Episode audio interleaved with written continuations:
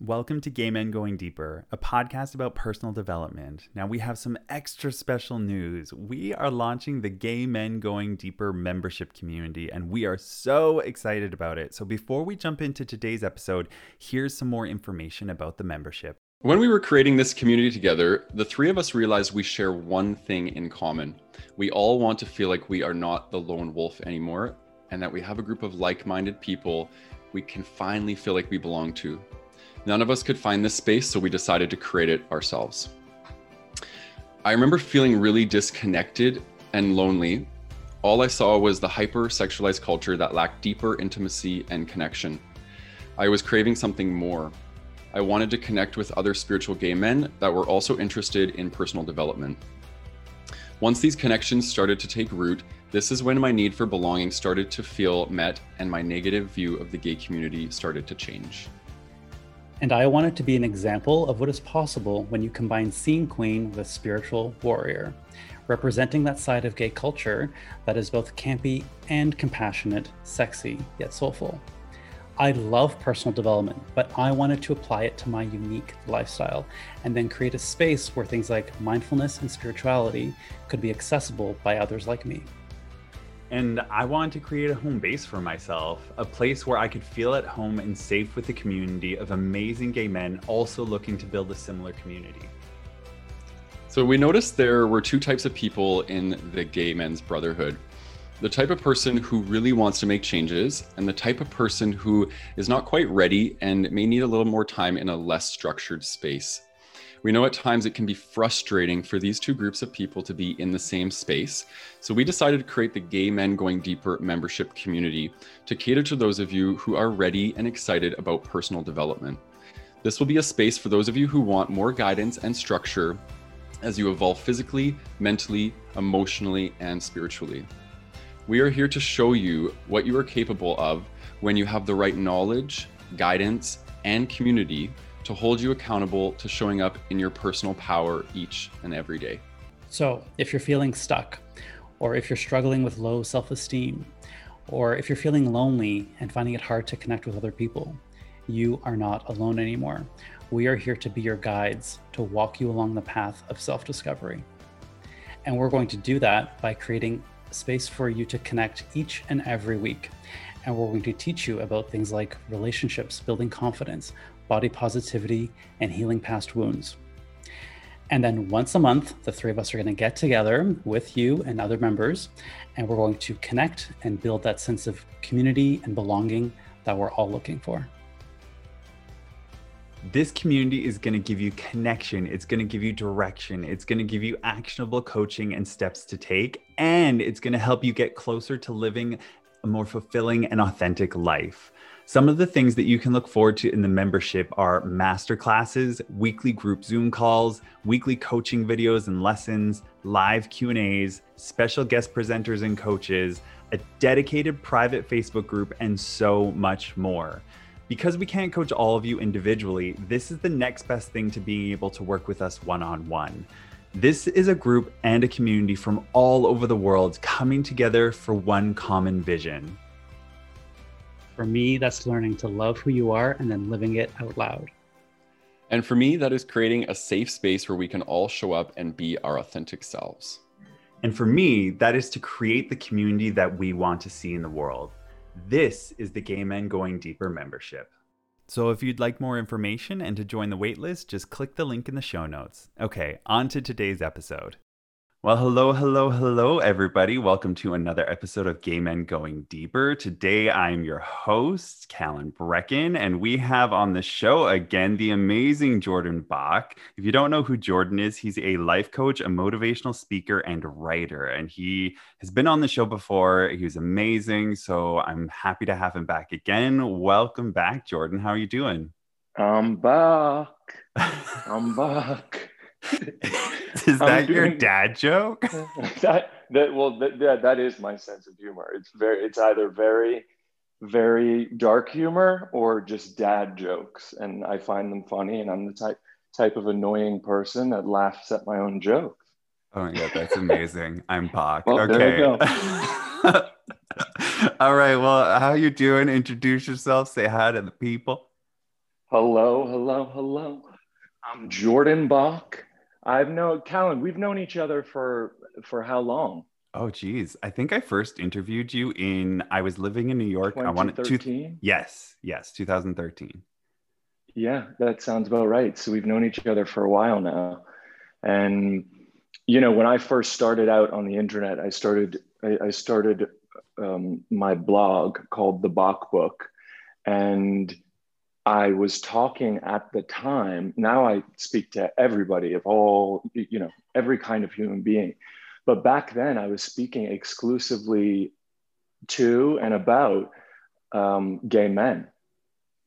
And so that's how I started building my, my audience. And that at the time felt just very necessary.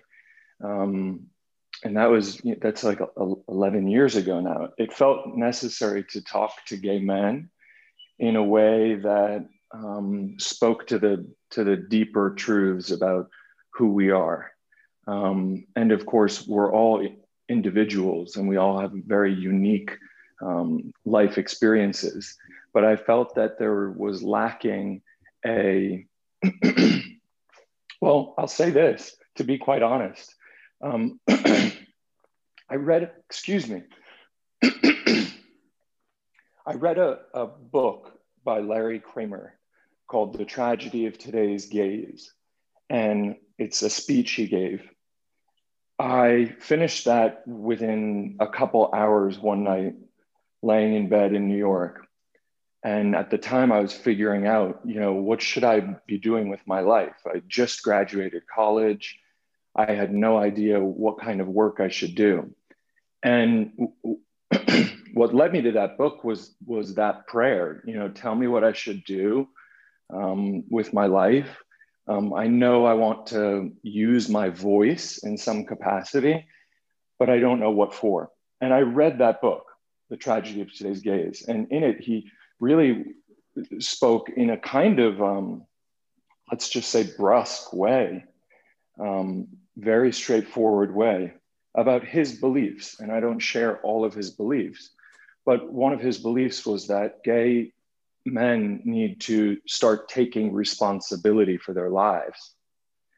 And when I looked around at that time in 2010, I felt like all of the gay media that was available, at least to me, um, was speaking to the lowest common denominator of our shared experience as gay men. And as I started to talk about it, and I created a blog and started writing about gay gay issues and gay relationships and gay romance and gay fun and started sharing my own personal life experience with all of those things um, i very quickly started to um, g- accumulate a, an audience of amazingly heart-centered insightful sweet, sensitive gay men who looked at things um, more similarly. Um, and really, th- th- that th- that's how I got started. Wow. Um, yeah, and so I know t- t- today we wanted to chat a bit about relationships, um, whether they be romantic or platonic, um, with other gay men. Um, and so, do you want to do that? oh, yeah, definitely. I love this topic because I think times have changed so drastically since I was in school. I remember I wasn't out in high school and there was one out kid and I despised him not because he was the out kid, but because he was annoying as fuck. Um, and so I didn't come out because I didn't want to be like roped up and associated, associated. with him. Yeah. yeah. And mm-hmm. but then since coming out, I I'd gone back to my high school a number of years ago when I started a nonprofit and helped them out like build their LGBTQ um, like gay straight alliance. And so I came in as a leader to kind of help them build that up. And there was so many gay kids, and it was like maybe four like four years later, three four years later. And so I was like, holy crap, it times changed so quickly between when I was in high school, I graduated 2005 till when I went back maybe a couple years later and I was like, okay, things are very different. And now it's been, I don't want to say how long it's been, but it's been a number of years. I think I've definitely passed my 15 year, but um, it it's just so different now. And also like looking at all the stats on how the younger generation identifies just sexually like so many more of them identify as pansexual or just fluid. And i think that that's kind of the direction a lot of the world is going. We kind of got to this like equilibrium space where it's just like a balance.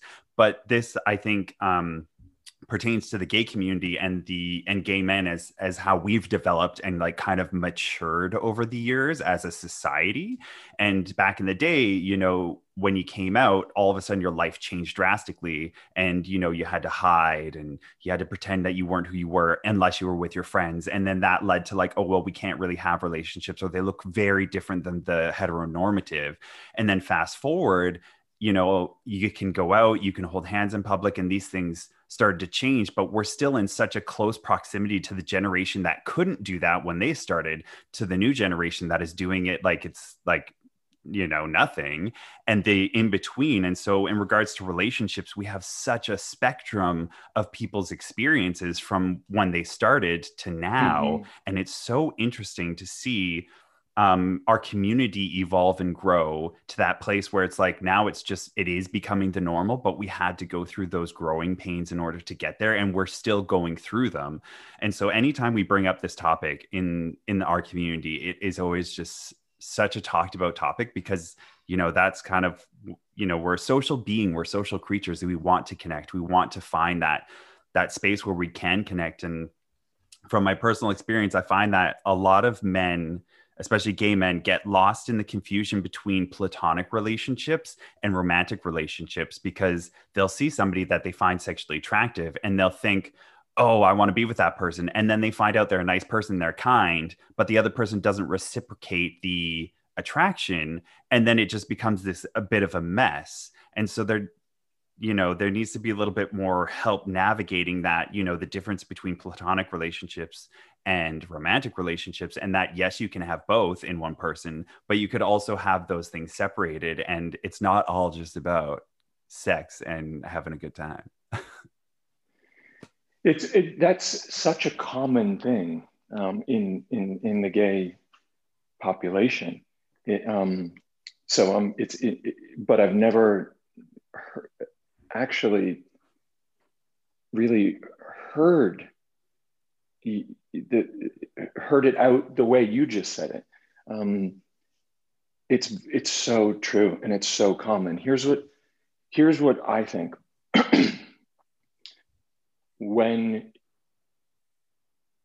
that happens, let's say you like someone and then um, the it's not reciprocated. What can sometimes happen within you is that you feel resentful toward the person. And I think that's one of the most dangerous points of this particular relationship dynamic is that when you begin feeling resentful towards someone for not reciprocating, um, you, you, know, uh, admir- admiration or, or um, sexual attraction, when you feel resentful toward another person, then you really do start getting into the thick of things. That's a very thorny, thorny, thorny um, world of one's own making, one that's filled with resentment and outward projection of your anger, your frustration, or just your general dissatisfaction with the way your life is going. So I've, I've, I've always talked about and I've always practiced in my own life really closely monitoring any resentments I feel percolating because they're very, it's, it's, it's, it's one of the most dangerous emotions. Um, resentment can move to cruelty quicker than we all know, but history bears that out. Um, and so you want to get in in the very beginning when you start feeling a resentment and in a situation like a, um, unreciprocated uh, romance, uh, you want to pull in and ask yourself if you want other people to respect your choices and your boundaries. And the answer to that is, of course, yes. When I say no to something, I would like other people to respect my no.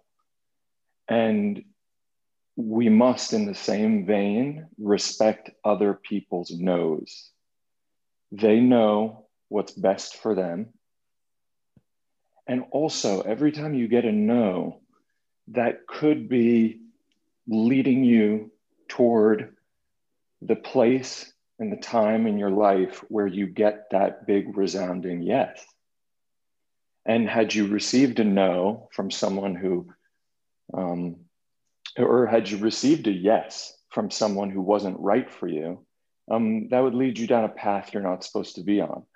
So there, there is a kind of, I think, what's the word, like a playfulness with which you can go out into the world and experience human relationships.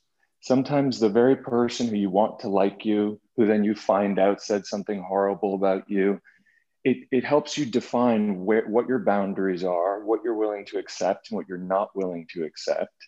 And you have to trust in the universe to guide you to the exact right constellation of people. And those people will say yes, whether as friends, as family members, as lovers, those people will say yes. You won't have to fight and strain. And so much of our experience as gay men is um, a sense that we have had our struggles. Um, and there's beauty that comes from having struggled. There are also problems that flow from living in a mindset of constantly feeling like everything has to be a struggle.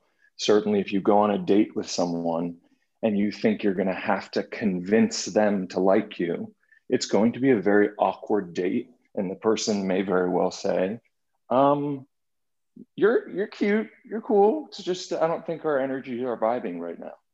And that's why so much of the work that we do in relationships in regards to other people is actually the work we're doing on ourselves yes. to relinquish our, our resentment and become people who trust and have faith in the universe and in other people. Yes. Yes, I fully vibe on that. I'm always looking around, and anytime I, you know, there's a potential person and, you know, it wasn't quite a right fit, like the connection wasn't exactly right. I mean, nothing's ever going to be perfect. Relationships are work, and we have to recognize that, that, you know, once you choose somebody, that there will be work involved. But if it's not right, I always look at it and go, okay, it's not quite right, but it's almost their universe. Like you got closer this time. And every time I meet somebody or, you know, have been dating somebody, they've gotten me that much closer to that one who's going to be like the good fit. Like that puzzle piece that slips in. It's like, cool. It's not a perfect match because there's always going to be work to be done but all this stuff matches up to the point where like everything that i feel like for the long term is going to work out it's great but the universe every time you go through that you tell the universe cool you got even closer this time and the next one could be that perfect yes where it's like yes everything is a go on this one yeah absolutely yeah and one thing I've, I've always thought is that just because a relationship ends doesn't mean that it has to end badly. Yes. I, and I, that's not, an, oh, sorry, go ahead. Yeah, no, just that that's another sort of unconscious belief I think a lot of people have. And so it's their knee jerk reaction when they are in the midst of a breakup or a relationship ending to start feeling those feelings of anger and resentment. And I want to take care of myself and I want to be um, the, uh, the brightest light that I can be. And resentment and anger directed at other people cloud my vision and dim my light. So, like I said, it's not that, you know, I, I don't have feelings of resentment or anger or frustration sometimes. It's that I try and be very, I try and make my comeback rate very high. That, okay, I felt it. But as time goes on, I'm much more easily forgiving mm-hmm. and I, I want to move on. When it comes to a breakup or a relationship ending, um, I think it's possible to acknowledge that you are not meant to be in the same relationship configuration with that person, but that you can still maintain thoughts of love toward them. And I think that's why some of my past relationships um, have become some of my, to this day, um, closest friends because I just, I, I don't care how they feel about it. I just blow past and I go straight to being friendly and checking in and, um, but barring situations where someone has done something, uh, you know, has, has really betrayed you, um, why not um, be friends? And sometimes it takes six months or a year or two years to start talking again. Um, but if we, in, in my view, if we had such a strong connection in the past and we shared so many thoughts of love toward each other, um, I've always felt kind of um, French in that regard. Um, like I, I want my current partner to know my exes, um, at least some of them, not all, not all. But I think we could like I want I want the people with whom I've shared my life in a really deep way to to be at my wedding. Like I I don't personally, and some people may not feel this way. I know they won't. That's okay. That's just the way I run my life. I think this life is actually so short. And I'm reminded of that every day, really, especially in the past year. How this life is so short and we can't waste it on feeling anger and resentful and sitting up at night or driving around the car and thinking about what someone did to us or those thoughts that really lead you to a darker place.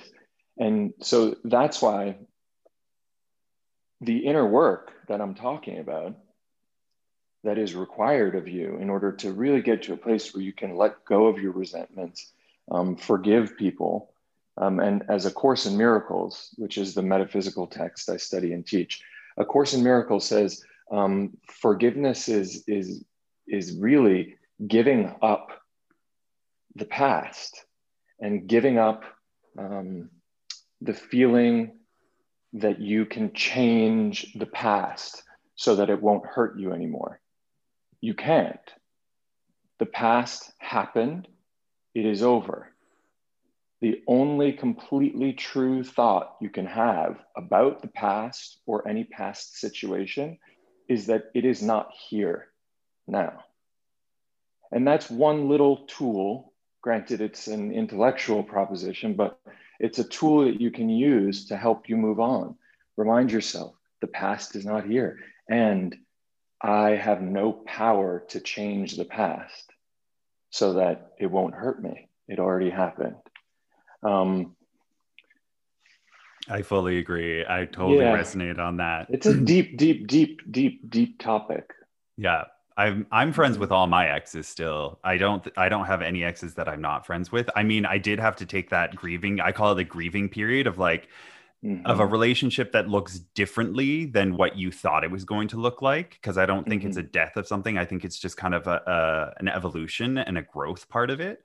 And so take that time to grieve and sometimes it might take longer, sometimes it might take less time, but I'm still very friendly with all my exes. I just talked to one, you know, last week and and had a bit of a chat and you know hey how's it going? I'm not maybe not necessarily best friends with some of them but like still mm-hmm. like walking down the street would be like oh my god like hey how's it going? Um and i loved what you were talking about in resentment. I was thinking about this um, I think it's this monk quote where holding on to like anger and resentment is like holding on to an ember, like a fiery hot ember, in hopes of throwing it at the person that you're angry at all that it does is that it hurts you and that's what you're doing when you're sitting on this energy of like hoping to change the past and like being angry about it you're only hurting yourself you're not mm-hmm. hurting anybody else what do you think for you was um, the best thing in your in your grieving process of past relationships? Oh, that's a good question. I think giving myself the permission to take time and to take space and doing mm-hmm. what I needed to. Um, with my second ex, when I was over in the Middle East, um, he was moving back to the US. Um, so it was going to be long distance. And, and I felt that the relationship was going to come to an end. And I knew he wasn't going to end the relationship because he couldn't. He didn't have the language, he didn't have the capacity to do it. So I ended the relationship knowing that that was going to happen a month before he physically left. So that it's like let's take our time let's take some space now because right now i'm in the upset angry about this relationship not continuing space. And so i needed a month to like kind of like breathe through it mourn it um, you know sit on sit on the couch watch, watch netflix eat ice cream be a bit sad. And so that i could come back at it with those fresh eyes of like returning to love returning to gratitude returning to like um, compassion and being like, he's just another human being. We're all just people doing the best we can with what we got. And then I could really say goodbye in a very loving space. And and that's who I just spoke to the other day. And you know, he's a beautiful person. Our energies weren't just meant to be in it for the long run, which is totally fine because I think people come into your life for sometimes a, a, season or sometimes a long like a couple of seasons. And if it's just a season you know what are the lessons that can be learned in that? And i always focus on after i've gone through the grieving after i've gone through the process what are the amazing lessons that I learned here? What can I take away from this so that I can continue to grow and improve my own life moving forward? So it's like, okay, well, I learned that I don't like this in a relationship, or I learned that I do like this thing in a relationship. Maybe there's things that surprised you and shocked you that you're like, I didn't realize that about myself. And you can take that and move on to the next space and go, okay, well, I know that I acted this certain way in the relationship. Let's work on that before I dive into another one and keep repeating that same thing. I need to learn this lesson before I move on to the next thing. Mm-hmm. And sometimes the grieving process of a relationship, whenever I, I coach someone who is going through a breakup, the one of the first things I tell them is this may take a while. Mm-hmm. Um, and whenever someone says, um, yeah, I just broke up with my boyfriend last night and I'm never going to see him again. I go, okay. Knowing that as in virtually, in many, many, many cases happens, is that the next week we get on the phone and they say, I feel really bad about myself. I, I went to the bar last night and ended up back in his bed. And I, and and so sometimes it can be this un just this you know to use gwyneth paltrow's uh, much maligned goop terminology it, it's this uncouple it's this conscious uncoupling that is, is harder in many cases to, um, to achieve um, than you might think. Um, it takes a, a while especially if you've been with a person for a while and you've created an identity together to just snap your fingers and, and be completely separated. Um, sometimes it's a it's kind of an ongoing process. Sometimes you're having the breakup conversation several times. Um, that doesn't necessarily mean that you're weak or you're crazy or you're um, you have horrible indecision. Um, sometimes it just means you, you're two human beings whose souls have become intertwined and you're going about the process of extracting yourself. And that's okay too. And for all of the people who who have been horribly betrayed and who have felt that um, for example that, that you've had energy vampires in your life that you're very happy to be to be to, to just be moved on from um, that's okay too. Um, you know, when I'm having conversations like this, I ha- have realized that I'm just one soul having this very individual, unique human experience. And so I speak less as an expert and someone rather who's in the trenches with all of you. Um, mm-hmm. Because I go through so many of the problems that everyone else does too. Um, I, and it, it, it's it, it's been my work to just look really closely and deeply at the emotional contours and the psychological tricks that are happening as all of these things are happening. Um, to me, as much as to the people with whom I work. Oh yeah, we're all humans. We all it's so crazy. Sometimes people look at you and they're like, "Oh, but you have to be perfect. You're this person." Or they look at somebody like Oprah and they're like, "Oh, no, she's perfect." And it's like, "Yeah, but you don't know Oprah as an individual, as like a personal friend. You don't know the stuff behind the scenes. You just see what's presented to the world, but we're all just human beings going through the same thing." And I think that the more people realize that everybody else is going through the same stuff. That's why I love community so much. Yeah. Um, and why I'm learning so deeply right now about connecting in, with community in a different way is because everybody's going through so much of the similar stuff and you don't realize it until you come together in community and you go oh my gosh you too like you was yeah. like you're going through that as well and then you can come together and go okay so i'm not alone and it builds that social aspect of being human like coming together and like learning and growing together. And and it's just so much part of the journey to be like yep i mean i've had not bad breakups but i've had like uncomfortable situations and uncomfortable conversations with people or like things have gone completely wrong in relationship regards. And it's just like oh god. And i've acted i wouldn't say out of integrity because i always try and like conduct myself well but like there's i'm a human man. Like i might say something that might be shitty and then as long as i come around and realize it i apologize for it that's when i'm making sure i'm standing in my integrity. Like yeah we're all human. I might have a slip up or something might go wrong but i look at it and i think about it and i go okay i was in the wrong. Let's come back and have another conversation about this. I actually had i was seeing somebody here in toronto for a number of months when the pandemic first started and then we got to a place where we're like hey this isn't right for us. But the way we navigated that was very uncomfortable for me. And and it was it, it it went in a very skewed direction that I didn't think it would go because this was such a beautiful human being. And I was like, how could this conversation be going so wacky and so wrong? But, you know, they're just a human being, just like I am. Just because, you know, they're happy go lucky doesn't mean that they have their own wounds and their own stuff that they're navigating. And, mm-hmm. and when we ended it there, it didn't feel good. So then when we circled back around, it was like, hey, I don't feel good about the way things got left. Would you be open to having another conversation just to make sure that, like, you know anything that maybe wasn't in integrity or whatever we could just kind of have a redo. And then we did and it just felt so much better on both of our sides. We both felt like okay yeah the first one was kind of just getting out the anger and the upset and kind of the grieving. And then the second conversation was more like okay no this is who we are. This is the good stuff. This is like we want to be friends and obviously we want to be in each other's lives because there was a connection there but now we're realizing it's meant to be in a friendship way not in a romantic sexual way and that's okay. There you go. There you go. You know it took a couple conversations to to to to get to get it right.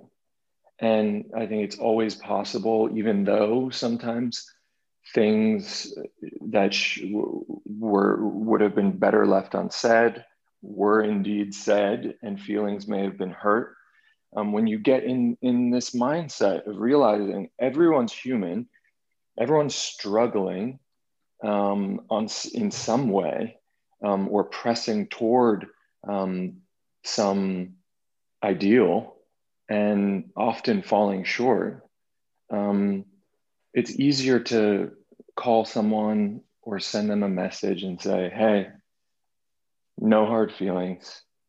Um, and recognize that the deeper part of them knows that what they did was out of integrity, to use your words, Kellen.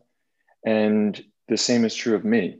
Um, the, the, the things that I've done in the past, some of them um, that I know to be out of integrity, I, I, I, I, know that deep down. And it makes it a lot easier to um, forgive and to ask for forgiveness, to realize that. Mm-hmm. Mm-hmm. I think um, I think one of the best things that somebody can also learn is that when you're going when people are dating and they're starting to go on dates, um, and then they realize, hey, this isn't the right connection for me, or this isn't a matchup for me. This whole energy around ghosting or just like not wanting to hurt another person's feelings, I think we need to kind of cultivate a new responsibility in that regard that it's not hurting somebody's feelings by telling them the truth if you do it in a loving and compassionate way. Um, an, an, example is I went on a walk the other day with somebody who I was chatting with and was like, cool, let's go for a walk and see if there's an energy here. Went for a walk, the energy was not there for me. And so afterwards, I had to take the responsibility upon myself and go, look, I know that this energy isn't a match for me. So I need to write this person and say, hey, it was really great meeting you. I really enjoyed the time you shared with me. Um, the connection we have uh, isn't a match for me, but I still really enjoyed getting to know you as a person. Thank you so much. And it's a simple and easy, just like, hey, I really enjoyed you. Your energy's cool. It's not the energy I'm looking for. It's not a match for me, but I still appreciate the time you took and thank you. And he was like, "Oh yeah, cool, no problem. Like I, you know, had a good time. Have a good one." And I think people have a lot more respect for that. And I think that Mm-hmm. If more people could learn that you're not hurting somebody's feelings by being honest, as long as you're being conscious of how you do it. As long as you're not saying, oh, it was terrible or it was awful, just lead with love and compassion, that there would be so many more, there would be a lot less hurts happening because it, you're hurting people more often by ghosting them or by like leading them on because you don't have the courage, I guess you could say, to just say, hey, it's not the right vibe for me. I wish you well. Thank you so much for your time. Mm-hmm. You're absolutely right. Um, the word, you know, the, the word just being straightforward. And what being straightforward can do is give both you and the other person, whether it's a friend or a lover, um, give you clarity. Because one of the most menacing sort of like suspicion inducing things is vagueness and lack of clarity. And so like you just said it's you, you're kind of helping uh, someone else by telling them how you gen how you genuinely feel. Um, and you can you can have so many friends and acquaintances in this life. And so i always thought about dating as as meeting just meeting new people and i think it's particularly tricky with gays because we don't always know what the intention is like am i going to the movies or am I going for a cocktail with someone? Do they have the intention of, of something bigger than a relationship? Or are they sexually attracted to me or not? Because that just has a different energetic dynamic that begins to unfold. And so it's it's always nice to do your best to be clear. And the best way to learn how to be clear is by trying. And over time, over many attempts with different people to be calm, clear, and compassionate, the three C's, um, you'll learn how to do it and do it very well. But your first maybe couple times of reaching out to be clear with someone um, it will be maybe a little awkward, maybe a little uncomfortable. Um, that's okay. If they are in the right heart space themselves, which is a quality you want people around you to have, if they're in the right heart space, they'll, they'll forgive your awkwardness and clumsiness and see through to the intention behind what you were trying to do, which is offer clarity. Mm-hmm. I love that because I uh, uh, one of Brene Brown's quotes is my mantra of "clear is kind, unclear is unkind," and I always lead That's exactly that. it, right? yeah. You always lead with that. Is that clear is kind, unclear is unkind. So anytime I'm dealing with any kind of situation, even in business or relationship in any regard, I'm always telling myself clear is kind, unclear is unkind. So if I want to be kind, if I want to lead with compassion, I need to make sure that I'm being clear and that double checking you know, okay, how about you repeat back to me what was said or something in that regard? So it's like, okay, yes, what I'm saying is being heard correctly because people interpret things differently as well. They're not always going to be interpreted the same way, even though you might be kind to this person. They might still be in that upset that this relationship or this potential relationship in their head's not going to happen. And that's okay. They might have to go through a bit of a grieving period, but you could always potentially circle back around and say, hey, you know, how are you feeling now? And they might be like, you know what? Yeah, I was pissed off at first, but now I'm glad that you were clear with me because it allowed me to process and move through it as opposed to just sit in that limbo space where I think a lot of gay men sit in that limbo space with guys that are just like, you know, not confident enough to stand up and say, Hey, I'm not interested in you. And so there's all this back and forth energy where it's just like, look, either you're interested or you're not interested. Just be clear with me. Mm-hmm. Yeah, it's it's exactly right. I think that's why I'm so happy you're doing what you're doing with a, a community of gay men is because by virtue of talking about these things and realizing um, the profound effect, something like choosing um, clarity as compassion, um, by virtue of just talking about this today and having people listen and start implementing that into our lives, we're going to create a better community, a stronger community that has more abundance in terms of its opportunities for connection, for real, deep, lasting connection, whether it be with friends or with lovers. So I just think it's so cool what you're doing.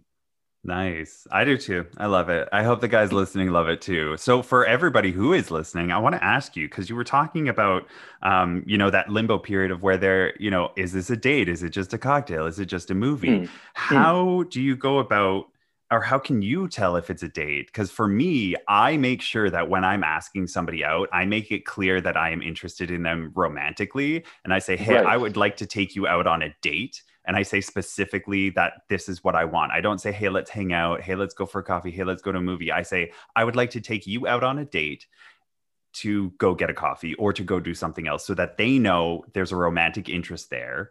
And also, in that regard, I'm the type of person that if I ask you out on the date, I am fully prepared to pay for everything because that is me asking you out. And that's that's how I navigate that, but I know everybody else has different rules. So what are your rules or what are your ideas that you could give people for, you know, navigating that? Like is it, isn't it?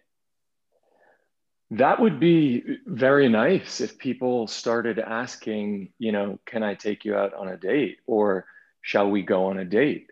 Um, rather than hey let's let's hang out um, i know there have been many situations in my life where when you know i thought people were genuinely wanting to hang out with me to be to have fun and to make a new friend. And in many circumstances when I realize that I have a different intention and i express to them you know i'm not looking for i'm not looking for for romance with you. Um, when i've said that um, that's when the ghosting will happen for me and that that's been sad it's been it's it's been sad sometimes because you're like oh i wish you had told me up front you were you wanted to go on a date and in some of those situations i may have said you know what like think about it. Okay, yeah, let's go on a date and see if see if it would work out. Um, so I really appreciate the fact that you say I, I want to go on a date, and moreover that you're you know willing to pay for it. That's kind of a different story, but the just the the straight, clear intention, I think, is also has the added benefit of being sexy.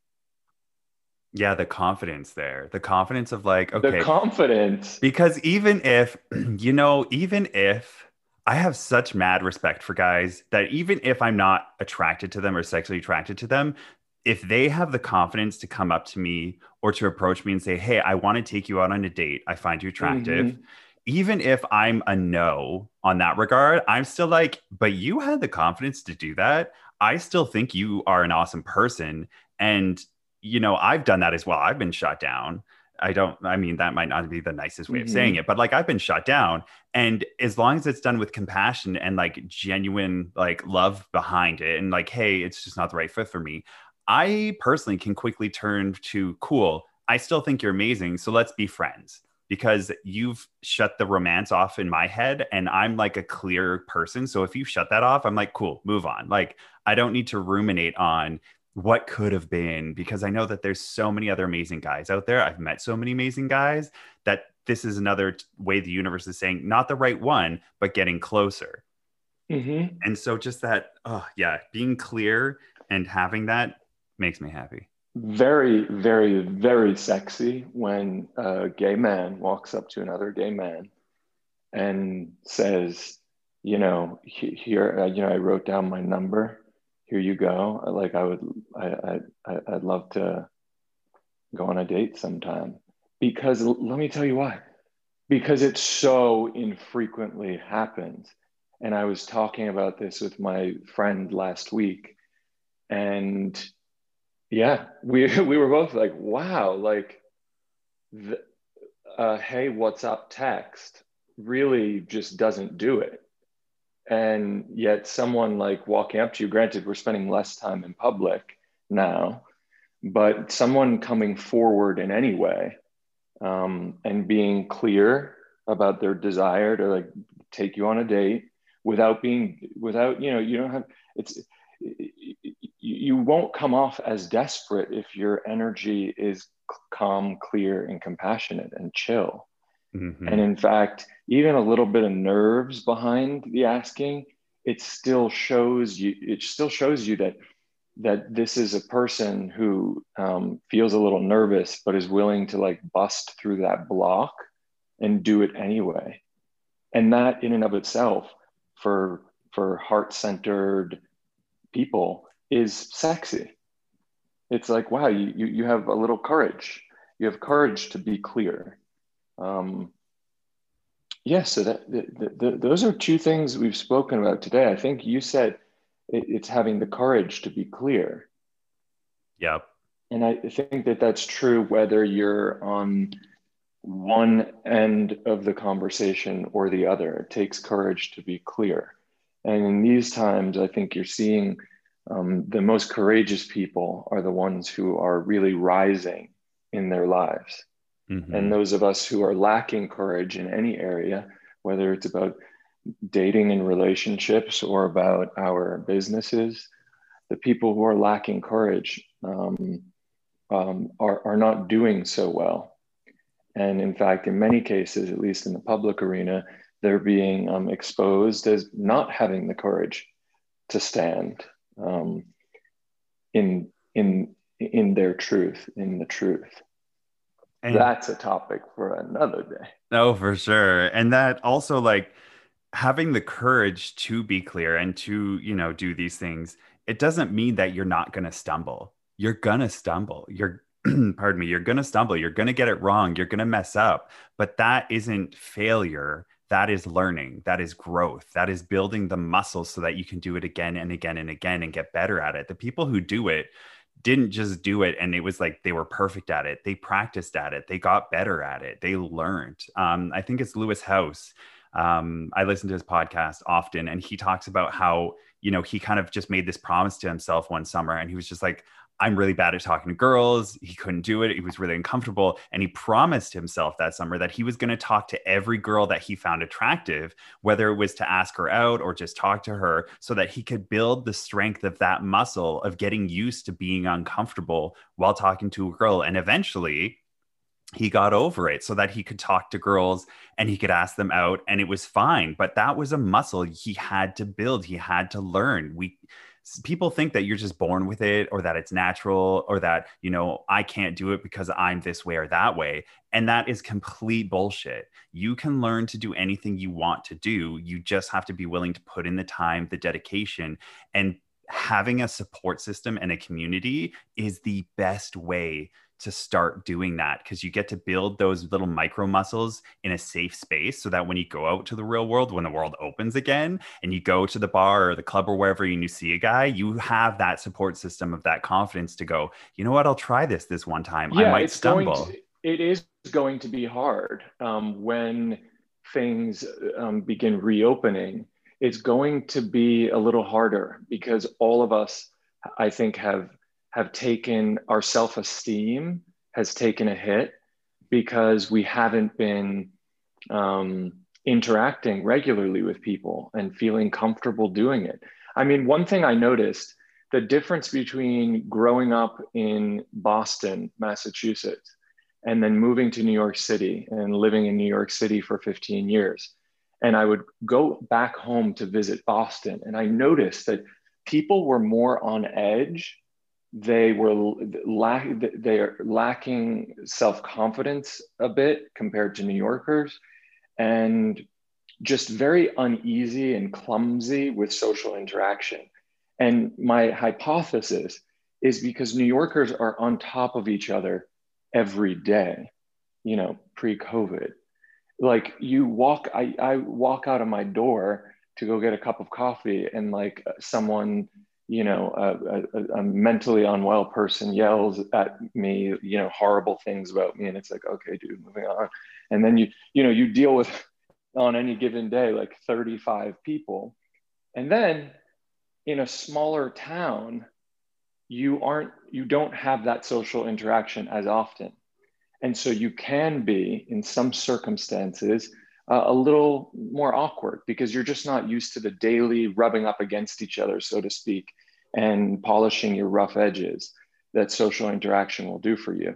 And so, leading from that hypothesis into what will be post COVID um, release, I guess, of us all into the world, is that I think people are going to be a little bit rusty around the edges, a little clumsy, a little awkward. And so, it's good that we're talking about this today to really pin down um, the things that that are going to be helpful to focus on. If I may, you know, I can I, I, I just want to get in two more points. One of them is this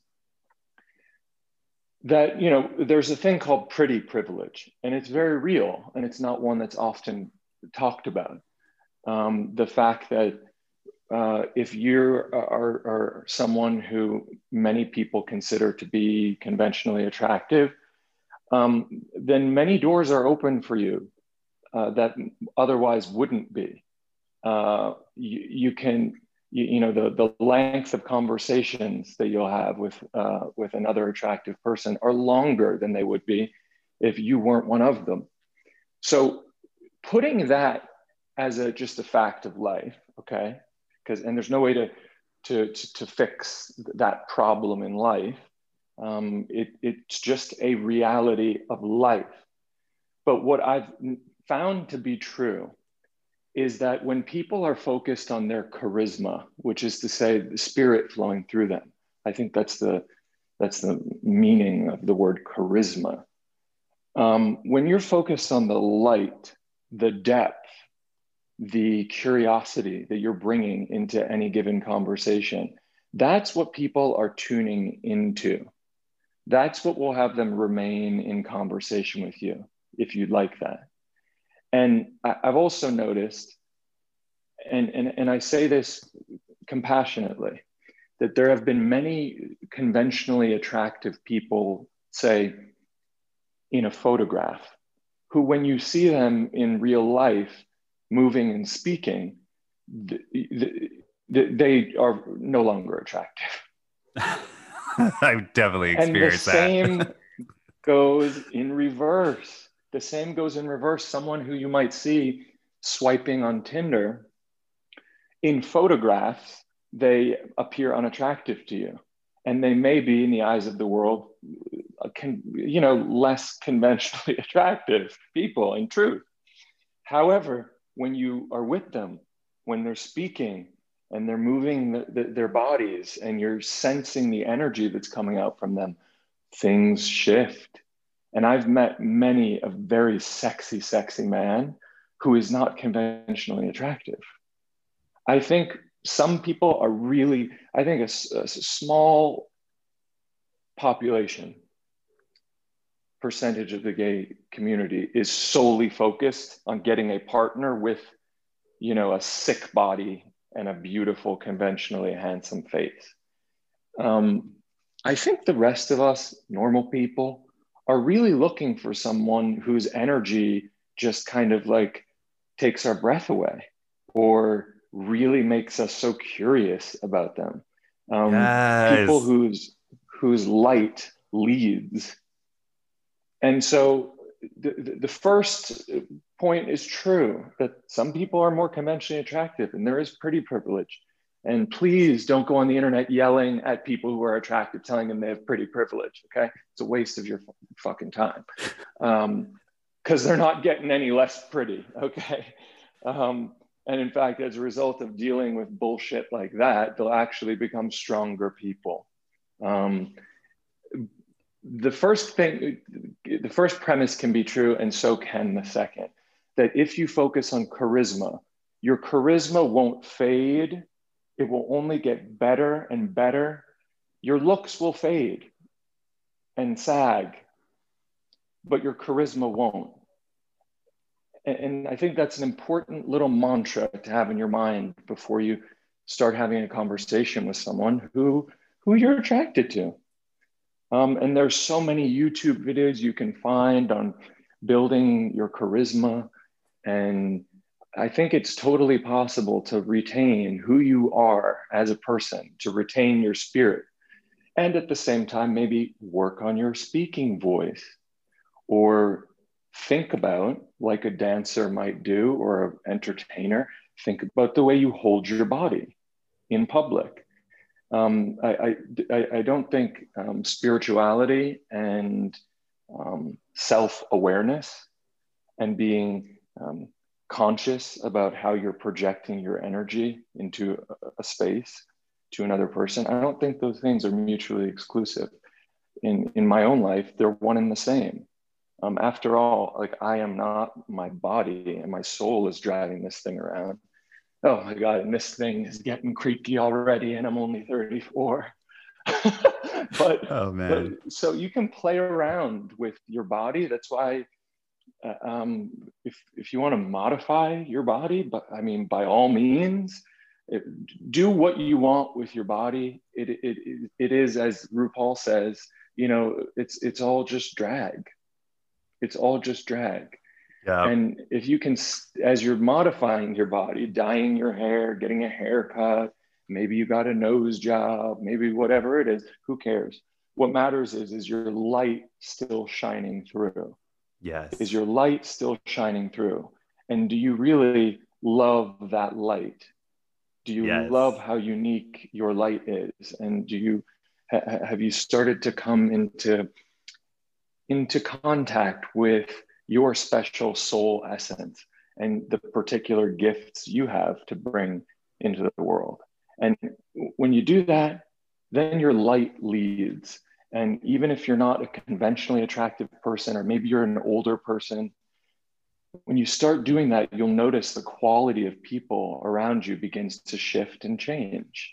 And the people who you uh, attract to you who might stay in, in a conversation with you for a longer period of time um, have a have have more of of what you're looking for mm-hmm. i think that that is true I think what you just said, all of what you just said is so true. And I resonate on such a deep level with it because I was going to actually tell a story about a friend of mine who is not conventionally attractive, but he knows everybody in the city. Like I'm from Vancouver. He knows everybody in Vancouver. Everybody knows him. Everybody adores him and loves him. And it's because he has this charisma about him. And he's had relationships with all sorts of people. And I'm just always looking at him and being like, man, he is the epitome and proof that what's on the outside you know might have an effect on some people but that charisma that energy that soul that you bring into the world that is truly the most important part because i've been out when i've seen somebody who i'm like wow that person is gorgeous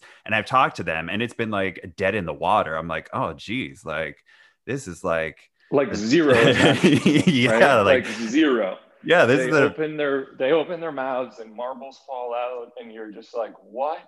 yeah. Wow. Um, so I think we all have like noticed those people, which is why this idea kind of of pretty privilege, um, and you, uh, you can often when you're talking about relationships as a gay man, um, people will lament, other men will lament and say, "But I'm 50, but but I'm not attractive."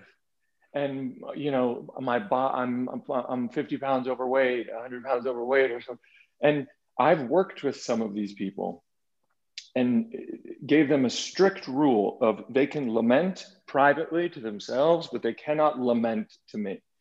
And over the course of our work, we work on really opening up their heart space and deepening their faith to know that they can manifest a relationship into their lives, but you, you manifest by changing your energy field around you. So that resentment, it's got to go. That resentment of younger people or prettier people has got to go. Why? Because it's stuck in your energy field, and we're we're always pro- we're always projecting our energy field into a space, and other people are subconsciously and sometimes consciously can pick up on it and be like wow that that person is like resentful or that person is bitter or, or that person is jealous or that person is um, afraid of something Mhm. and that that that literally repels other people from you just Oh, like yeah. when you you you're with someone and you you just get this feeling like ooh uh, you walk away maybe. This just happened to me like two weeks ago. I, I met someone and we got along famously. But then after i left i was like i don't feel good.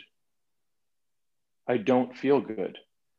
Like and, and then after sleeping on it which usually turns out for all of my life coach philosophical bullshit sometimes just sleep on it jordan. Um, just go, go to sleep. Go to sleep. And then the next morning you're like oh yeah now it's kind of clear how, how i felt about that situation and why it wasn't why it didn't feel right to me. Just the energy was off. It was leaky. So there are a lot of energy when you and when you start doing this work of opening your heart and your intuition you can attract a lot of energy vampires Mhm. who you know love being around you but you, you feel kind of drained afterward. Um, and that's part of the ups and downs and the learning um, the sort of jungle of, of life. Mhm. and that's why community is so important. And now wh- hold on i have to get this in. I think this will be very valuable for your listeners. One of the most important pieces of relationship advice, dating advice that I've received and that I've passed on to countless people who I've coached for whom it has never failed to work and provide results for them. Is if you are desperately seeking someone else or just simply seeking someone else but you're you're talking to like 10 people and you have like conversations going on Tinder and on Grindr and on Scruff or whatever those apps are. And you're also talking to some people on Instagram, you know, points of romantic or sexual attraction for you. What you're doing is, I call it an energy splay. And so you've got your hands in a lot of different buckets, or you're kind of talking to one person over here, another person over here, you're flirting with this person over here, your ex is texting you that he he wants to you know try and make things work. Your energy is going to be so splayed that it's diffused and you won't find any of those points of attraction to be strong enough. So i recommend for people who are looking for a relationship to take an inventory of how many people they're currently uh, have an energy cord to so to speak who they're talking to flirting with um, as well as the other sexual um, outlets like porn and like um, I don't know hookups or whatever. Maybe you're going on Grindr hookups. See the energy splay of your life at the present moment and go on a fast. And the fast should be completely self directed. If you want to do it for a week, do it for a week. So many people have said, I don't know if I'll be able to do this, but I can commit to seven days. They commit to seven days and go, Oh my God, Jordan, like my energy has totally shifted. I'm able to now kind of tune in to what I'm looking for and see clearly that maybe none of these people are that. Or maybe one of these people actually, I want to give them kind of my exclusive attention for, for a little bit. So I call that my sex romance fast. Um, and how you do it exactly and for how long should be completely self directed. Maybe you don't want to stop porn. Okay, fine. But at least take an inventory of where that energy splay is happening in your sexual and romantic life. And if you can pull that energy back up and just sit with it and see how your energy shifts over the course of days or, or weeks, um, I think it will do so many people who are listening, who are seeking a, re- a more meaningful relationship. Um, it will shift the energy greatly. And so I hope that that that serves I someone who's listening. I love that. And I I agree. I I have I think I have Hinge and Tinder, but I'll not go on them. Like I'll put them on pause for like weeks, months. And I just went on recently, and that's how I went on this walk with this person. Just because every once in a while, I like to tune in and say, okay, who's on? What's going on? What's the energy like? Maybe try mm-hmm. see if there's a date, see if there's something. And then if there's nothing going on, I'll try a couple things and then go, okay, time to shut it down again, focus on me. And like it just wasn't right because I never know. Maybe somebody will pop through and that energy will be great. But I I'm like you, I don't spread it all around to like a ton of different people. I pick one or two people that I'm like, yeah, there's a vibe, there's an energy here. Let's see if it could go somewhere. And if it doesn't, cool, let's take another little break and, you know, put that away. But it can become an addiction so quickly and so easily that you know you have to have other focuses in your life that you're enjoying that you can focus on so that that's not the only thing going on and i think that that's a problem with a lot of the apps is that people do it out of boredom and they put a focus on mm-hmm. it and then it becomes an addiction and then that's when it's you really need to take a fast you need to take a break um, i also wanted to say going back to the um, the pretty privilege and the charisma um, mm. in the long run looks will fade like you said, looks fade, but your personality does not.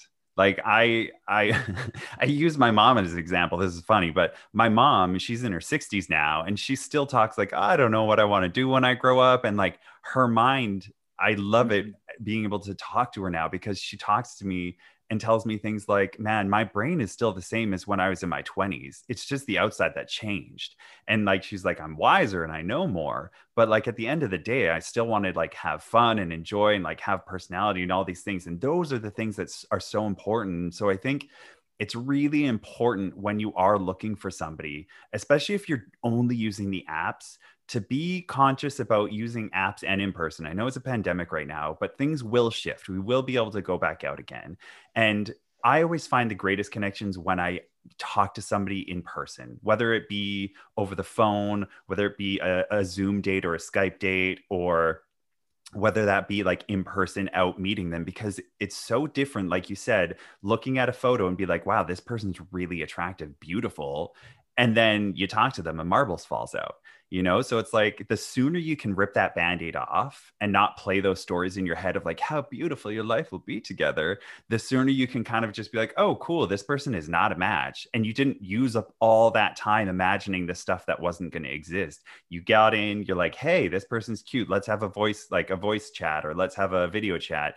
Get it done over with. Wow there's an energy there. Cool let's continue to invest in this because there's potential there. Or it's like no there was no energy here. But remember that those pretty people will eventually not be able to lean on their pretty side and that the personalities will shine through. Yeah, so well, that's one of the saddest things in the gay community is that when you put your focus on your on your physical attractiveness um, at the expense of focusing on your animating factor. That's another thing you could call it. You know, what is the energy that animates you? When you're not focused on, on charisma or your energy field or your heart space, and you just focus on, on fussing with your physical appearance, uh, appearance. I mean, I've seen it countless times, especially in New York City. Um, and now I'm in Miami. I moved to Miami where there is no shortage of beautiful people with incredible bodies, and they flaunt it, um, many of whom are gay. And my concern, because I've, I've had, you know, formerly att- very attractive gay men um, who are now older, maybe in their uh, 50s or 60s, who have experienced such a great sense of loss and grief and ruminating about the past uh, because they have lost that um, physical edge that they had. And they now realize they were focusing on their appearance and all of the great things that their appearance could get them um, in their early earlier years of life without really focusing on the heart space. So I, for one, have no fear of like losing whatever attractiveness I have um, because I have focused for so many years on that ener- the energy field I have around me and focusing on how I treat other people and focusing in a conversation, for example, with someone new who I'm meeting and getting to know about um, on what I can give um, rather than what I can get from them. Mm-hmm. It, there's just this variety, this huge variety of little tools you can use to make your energy lighter and brighter, more radiant, more abundant. And I, like your mom, am very much looking forward to all of the years I had have ahead of me, God willing, um, for the wisdom that they'll bring me. Because I wouldn't go back to my 20s if you paid me. I say this all the time. Like my 20s, I was really hanging around in, in New York, like figuring out my life. And I was doing the same work I'm doing. Um, but I was also very much in the trenches. What I told you at the beginning of our conversation, very much in the trenches. Um, and that was a more chaotic time. I feel more settled with my life as I grow older. Um, the people around me um, are of higher and higher quality, people who I can trust, people who I cry with and laugh with. And that's just a shift in focus that I think we can all um, consciously make um, as gay men. It, when, when we go out into the world, whether we go to the gay bar or somewhere else, you have that little mantra with you in the Uber ride there, right? Have that little mantra with you. Like, I'm really going to be conscious of my energy and um, how I can positively affect the other gay men in this room tonight. And that cannot fail, but help you help you change the quality of people that you are attracting into your life Yes. I was going to say that exact same thing. I was going to say focus on what you can give, not what you can get. And when you focus on what you can give and just being, you know, a beautiful person with charisma and energy and just being like, I just want to make everybody's night super great. I want to make them laugh. I want to make sure that they're having fun and enjoying themselves that energy will attract people to you. It's so wild. When you focus on doing that, that's when everybody just comes to you and you're just like, what? But that's an experiment you got to do, but be willing to do that experiment. So we're coming to the end here, Jordan. And I just want to say it has been absolutely lovely talking to you again. You're such a beautiful soul, such a beautiful person. I love our chats. Where can everybody find you if they want to check you out? You can find me on Instagram at Jordan Bach, B A C H or go to my website, thebachbook.com, and sign up for my email newsletter. Perfect. Awesome. Well, we might have to get you Bach for more next time. my dad uh, joke. for your dad jokes. Yeah, it's been amazing having you. For everybody out there listening, please, if you're watching this on YouTube, hit that subscribe button and give us a thumbs up. It helps everybody else discover it. Share it around. If you're listening this, to this on a podcast, um, give us a star rating on whatever platform you're on. Again, share it around. And if you're not yet in our private members group, the Gay Men's Brotherhood, where we supply peer to peer support for gay men going on their personal development journey, please join us. All that information will be in the notes for you. And um, thank you again so much, Jordan, for having this magical conversation. Thank you, Kellen.